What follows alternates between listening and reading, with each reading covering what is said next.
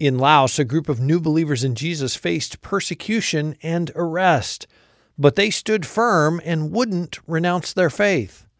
Pastor Mele led this congregation, and this is what he told them.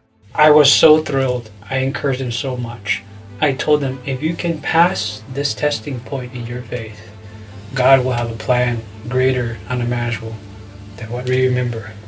Um, he will have a special place for them to worship where authorities cannot, you know, threat them, persecute them. Jesus never promised his followers an easy path. In fact, he told his disciples that the world would hate them. He sent them out as sheep among wolves. Jesus' words came true in the life of the apostles, and they're still coming true today in the lives of his followers around the world. Join host Todd Nettleton as we hear their inspiring stories and learn how we can help. Right now on the Voice of the Martyrs Radio Network. Welcome back to the Voice of the Martyrs Radio. Thank you for being with us this week. On this episode, you're going to get to know some of your fellow believers in Jesus. I recorded this conversation on the road in Southeast Asia, and for the security of our guest, we're just going to call him Pastor Mele. You'll hear some of his voice, but mostly you'll hear the voice of his translator. Pastor Mele grew up learning about ancestor worship in the communist country of Laos, and I asked him how he came to faith in Christ.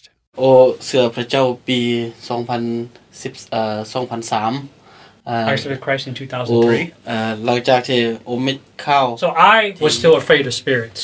I still believe in the spirits because our Khmu ancestors believe stuff. So I heard the gospel from a friend, a high school friend, the only believer in the whole school.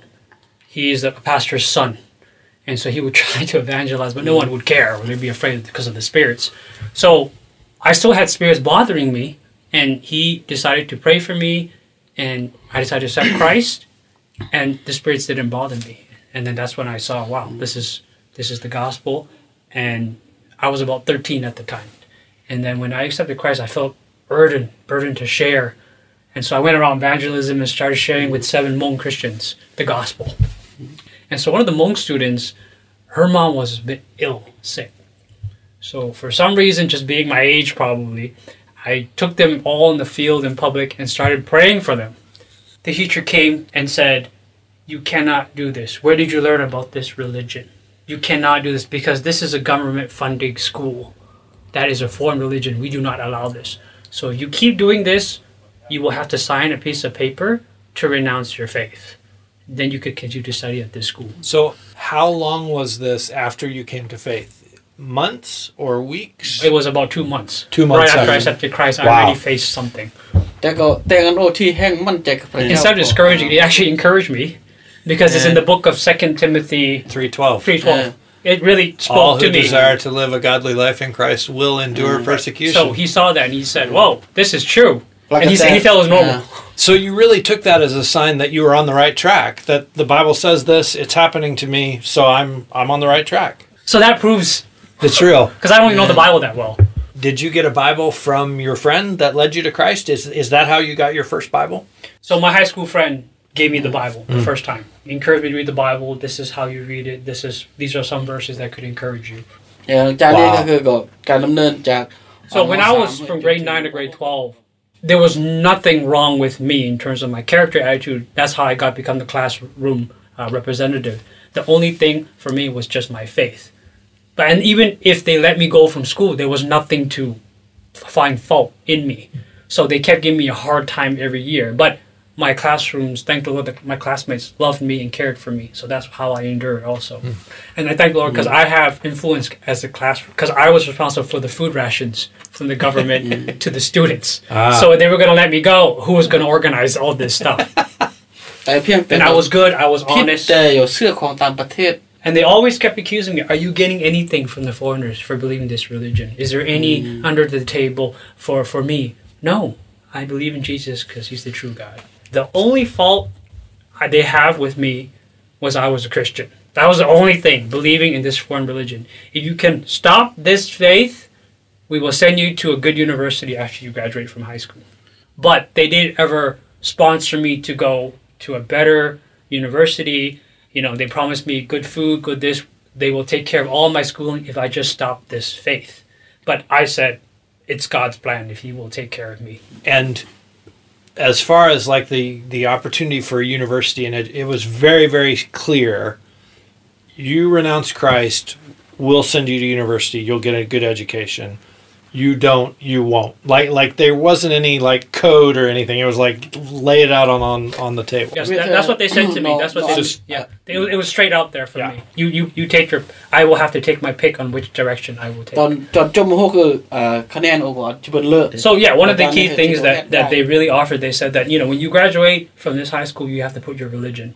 Either you put buddhist or spiritism that's okay. But if you put christianity you will not be able to further because as a government school, we have the influence for your path for a free ride to any good university in Laos. Was it ever a temptation to renounce your faith and take take all these opportunities? Well, I'm quit on it. I'm not I'm No, not at all. I was so straight focused on my soul, my salvation, because I need to be with the Lord. Nothing is ever solid or permanent in this earth, even my rules, the future, but my salvation has to be Christ. That's what's firm and solid. They did put up the temptation because my, my, my mom is a widow. you're responsible to take care of your mom I thought that I should go steady high to take care of my mom. So I did have that thought, if you want to talk about temptation, but it mm. never really, yeah. so Because they kept enticing offers for It- me. When I graduated from high school, they actually sat me and last time I said, "Are you sure you won't, you know, listen to One us?" more chance. Yes, last chance. Okay, he said, "No, I know God. This is the God that knows me." And he said, "We will lower your, you know, GPA equivalent to GPA." He said, "Go for it. No problem. You won't get your certificate."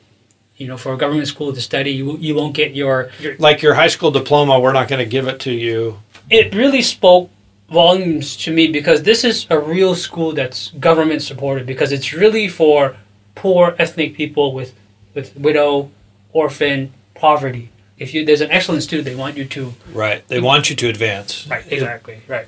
But, it makes them look good right. for having right. You're in the party. Yeah. So when I got my final report card, I went to my mother, and my mother said, "I heard you got excellent grades, but when I see your report card, what happened?" Thank the Lord that during my time of faith, I had my mom, my younger sister, my other relatives so when when they heard about the situation, they understood. they understood There was the no end. reboot. yeah. There was no. They understood as a family of Christ. During that time of prayer, I was still serving at my local church, and then I heard of more leaders coming in, and I saw, you know, you know the leaders. They came and pro- spoke at the church, and they spoke with loving care for the people. And I was like, wow, this looks cool. This looks great. And they know the Bible, the way they flip, the way they open. I want to be like that. If I have the opportunity to study the Bible like them, mm-hmm. I will commit my life to serve the Lord. They were interviewing students for Bible for college. Bible college. And so when I went to go visit them, I was a bit discouraged because they were only having two people, but three, four people were already applying. and what really got to me was they said, "Oh, you don't really have a basic foundation yet with the Bible in terms of serving the church yet, or this and that." I don't know. I don't care. I just want to study the Bible, and if I can study the Bible, I will commit my life to Christ. When they gathered the committee together to approve, they saw the passion, they saw the commitment. That's how that was. ដែលช่วงเวลานี้โอ้ก็มากมูลแต่งพาสปอร์ตโอ้ยจ้างมา You know when when they talk to interview me they said you know when you go study the Bible don't think it's all lovey-dovey after you graduate. You're not sure support. You know you know we're in a type of country we are in situation. We don't know what the future holds. We don't guarantee. We just trust your faith, and we don't even have a budget for a passport. And I was like, what am I going to do? So I went to go get hired part time doing construction. So every time when I was scooping up cement, I said, I, I have to make it. I have to make it to go study the Bible, a passport. You know, but when I walked into the classroom, you know, what really motivated was everybody's got two eyes, everybody's got a mm-hmm. nose, everybody's got an ear. If they can study, I can do it too. So thank the Lord that I was able to get 3.8, 3.9 LAs.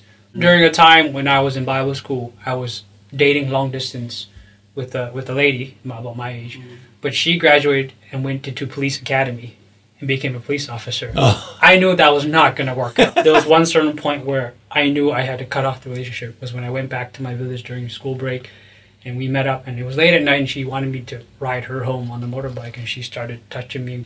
And I said, No, no, no, this, I'm a believer, I'm a young man, I can't, this is not right. I have to wait for my marriage. And that's when I decided to cut it off right there, because I asked, What would Jesus do? You're listening to the Voice of the Martyrs Radio. I'm Todd Nettleton. Our guest this week is a bold believer from Laos. To protect his security, we're just calling him Brother Mele, and we recorded this interview on the road through an interpreter. So how I went. my wife was in Bible school, third year, junior. She's next to me, serving the ministry till today. How how long have you been married? I married in 2014. Nine, nine, years. About nine years. And any children yet? I have three children. Three children. Congratulations. How long is the Bible school process? The process is four years. Four years. And then you go back to Laos. And what was your were you the pastor of one church or like a group of churches you kind of oversaw? What was your ministry like once you went back to Laos? So when I went back after graduating from Bible school, I went back to my local church in the village, and I was appointed as the assistant pastor and the youth representative. So, but the senior pastor gave me empowered me to do many things, to have cell group meetings, to have discipleship so I was really empowered to do my role. Mm. When I graduated, I had to think of how to support myself. One of my goals is to uh, have a pineapple plantation farm mm. a small truck to go around evangelize and then sell pineapples, ah. which, which, I am doing today. Mm. I did that when I was at my local village before I moved to another ministry. The church, the first church that you went back to, how many families were in the church? 47 families. Hmm. 47 families. No. And at that point, how often would you have the police question you or the village leaders hmm. question you or how often would it happen that you would get pushback? I'm blessed, fortunate in my village, there's no persecution because Okay. it's, hmm. it's been generational of Christians already. So there's an understanding and there's a church there already, re- recognized. So as long as you stay in your village and you stay within the church families, no no problem. Yes. อ่า I, if I stay in my local area, serve there, no problem. If I go out, I have a hmm. problem. Okay. So how soon did you start going out? After I graduated, I went right away. I remember when I first graduated from Bible school, I went. Christmas celebration is a big thing in Laos. Mm. I was invited to speak at 18 places. And he loved, I love to evangelize. In the district and lead people to Christ and start a sister church. One of the certain time in my life that influenced my ministry today with the Prai People group in the province where I'm at was when visiting a house church of a certain pastor and saw he shepherding another people group that wasn't the Khmu. So that woke me up a lot because it was strange, you know, usually with the Khmu work with the Khmu. So it was like really strange to me how he would still have the heart for another people group despite him being Khmu. Kind of a missionary, a missionary heart to go across that tribal line. I was going to go to my father-in-law's house, but there's this one house church I have to stop by to visit to you know to take a rest, and I know the pastor, and so when I went to that house village church, they invited me to speak because they they knew that I know the Bible, and so I was invited to the church, the conference. There was almost ninety to hundred Prai people waiting for me to speak, and that really excited me and gave me passion and energy to share to this people group. As I was ready to go speak, the police came and sat with me, three officers, and they said, This is a weird day today. There is a lot of people here. They took out the consensus paper and said, Officially, there's only three Christian families here. How come this church is full? I see like 90 people here. Hmm. What is going on here? When I took the consensus paper to look at it, I said, Yeah, it's true. It's only three families. But when I started asking everybody, they said, oh, we've been Christian three, four months, but we just never took the time to go get officially registered. And the police mm. said, whoever is not on this list, leave. You're not officially recognized, or you will get in trouble. But everybody accepted Christ, but just not fully registered.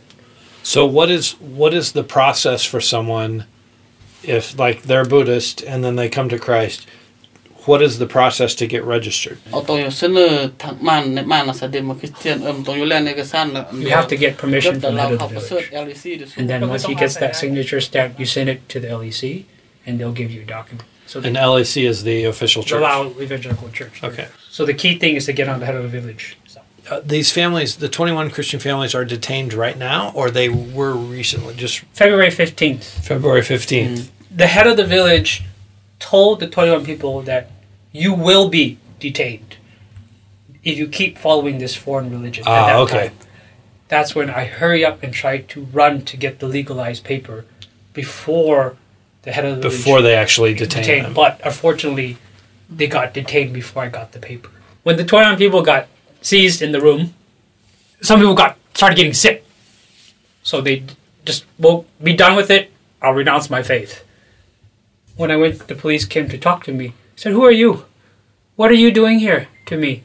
What relationship you have with them? Why do you care about them? They have nothing to do with you. This is our business, their problem, not your problem. Get lost. This is not your people group. They are Prai, you are Khmu. There's 21 people detained. 15 of them renounce their faith and, and go. The six people who stayed were all of these people pretty new in faith? Like, within weeks, or how how long had they been so, in faith? End of November, 2022. Mm. Uh, so about three months, three two months, months, two months, really. Mm. So, as a leader and as a pastor, how did you feel about the 15 who renounced mm. their faith? โอ้คิดเราเอ่อโอ้ก็เสียใจลึกๆนะ Deep down, I feel very sad by it. it. Affected me quite a bit, but I understand the situation because some were old, elderly. They need to eat on time. Some of them had ulcer problems. Some were kids who were 10 or 11, 12, put them in a unfamiliar space with mm-hmm. police mm-hmm. is just scary for them. I understood. What about the six who didn't renounce their faith? What was your feelings as as a pastor and as a leader to them? How did how did they how did you feel about them? I was so thrilled. I encouraged them so much. I told them if you can pass this testing point in your faith, God will have a plan greater unimaginable than what we remember. Um, he will have a special place for them to worship where authorities cannot, you know, threat them, persecute them. How how important is that that that first instance of persecution to stand strong in your faith and to get through that kind of first test? How important is that for a new believer? nó mm. I think it's very important for this time in their in their challenging because I'm the one that led them to Christ. I feel responsible. The police threat me all the time, so they can stand firm if I'm not there. That's already an accomplishment. That's a big deal. Because the police said, you will get arrested if you come again or keep coming. Like, we're not joking. And plus, you have no relationship with them, so why are you coming? The police cannot fathom how a Khmu person and a Prai person have a relationship. Mm-hmm. Like, that doesn't even make sense to Lord, them. They are just oh. puzzled by this. Uh, God has a plan for me. Mm-hmm. And so when I saw the Prai, low education, no social, economic, even poorer than the Khmu people, they have no spiritual leadership, no shepherd, that spoke to my heart to want to lead them to be the shepherd. Right now, I am one of the most watched person in the district because when I started this ministry with my father-in-law and my wife in that area, there was only two Prai churches. Then as years passed by, four, six, ten, now fourteen. Wow. Mm. And now the heat is coming to me. So how often do you have conversations with the police. They well, come visit me, the police officers, twice a week. Twice a week. And they when, come to your house? They would come right to my, well, my father's house and my house. We're next to one another. So they will come because we have worship there. And the police will come every Sunday. Just, and just and so they come to the service, yeah. like sit and watch. Yeah. Yes, they would come. They would come to church and read and see the names of the people and register. If anybody from a different village, province comes in, their name is registered, and they would go and threat that person to not come. So the every time your church meets, the policemen are in the service. Yes, every, time. week. Every week. អឺឡ Every week. like being the guy that they when they went they threatened him they said hey you renounce right now if not the next day all your livestock your cows chicken will get poisoned okay we have tons of it here we, it's not the first time we did Right. it We'll wipe out your yeah your your life. livelihood, Exactly. basically. pray trust to god god will provide i don't know how to help you but but god will take care of your livestock Is it the same policeman each time, or are there different policemen that come? They ทุกอาทิต switch. ย์หน่อย Every, switch every up, Sunday, huh? there's always somebody coming in. Are there any of the police officers that you think are softening towards the gospel? เพราะ No. ว่า Not yet. โนโนปลูกฟังเราซะยี่มของต่างประเทศ The police officers are always brainwashed to think this is a tool of the CIA or the Americans that are gonna corrupt the Laotian mm-hmm. people from you know from the war and all that stuff. So there's no way that I mean, as Their of now, hearts are say- hard. Yes, hard, hard. yeah. But the Lord can do anything. Right. Amen. Recently, you got detained because you got some Bibles and material. Yes, yes. This happened to me around November last mm. year. So that day, my cell phone rang, and it was the police. The police said, "Hey, we have to go. We have a search warrant for your house." They started rebuking me about these Bibles why you get this? Where did you get it from? I was very puzzled. How did they know? We're not. This has never happened before. And and the thing they were rebuking you about is, you don't have permission to have the Bibles. They're not mm. legal. Mm. It's like a political. You're taking Bibles here to give to Christians around the area illegally you didn't get permission to distribute. The content in the MP3 is full of Christian messages, which we do not. You will go to prison right away. My wife was with me at the station, so the guy interrogating me took out his handcuffs and put it on my other wrist. But thankfully, there's another police officer that that responsible for another type of a human trafficking area department saw this and he said, "Oh no no no no no! You you be careful with this. You know I know this guy. He's a good guy. He didn't do anything wrong. So so take it easy. Take it easy. He's not a convict. I know it's illegally, it's wrong, but not enough to put handcuffs. This is more like for drug. He's not selling drugs. He's not beating up anybody or cheating or lying. Thank the Lord that I have a friend in the police station. We used to play uh, futsal together. He actually called me and said, "They're gonna come get you today to go to the police office. Don't drink anything they give you." Don't drink stuff. Wow. Are there times that you feel fearful, like like in that situation when they're handcuffing you? Do you feel fearful? Yes, yes, เพราะ I fear. อ่ะตำรวจเนี่ยเราซะอีสามารถจับเมย์เบิร์นสาวสี่ชั่วโมงได้ So จับเมย์กัน they เลย threaten me. We can arrest you anytime we want. We can take drugs and frame you and put you in the house and take a picture and you can go to prison. How do you process that fear? What what do you do with that fear to be able to keep doing the ministry? แต่สำหรับโอคือ Yes, as a human, you're fear, but I trust the Lord to protect me and guide me. But I remember that, um, you know, the Prai people will remember if something ever happens to me that I love them and care for them, you know, all, all the materials that I do. So my life won't go to waste. At the end of the day, if, if I look at the bigger picture, you know, the Prai Christians about three, four hundred that I've led with my wife in ministry. But yes, I'm, I'm more afraid for my wife and my Yeah. three children than for myself because I know where where I'm called to and where I will go. But it's just more of my three children and my wife that they're very concerned about me. We are going to go back to America and we're going to talk to a lot of American Christians and share your story with them. How can they pray for you and how can they pray for God's work in Laos, God's people in Laos?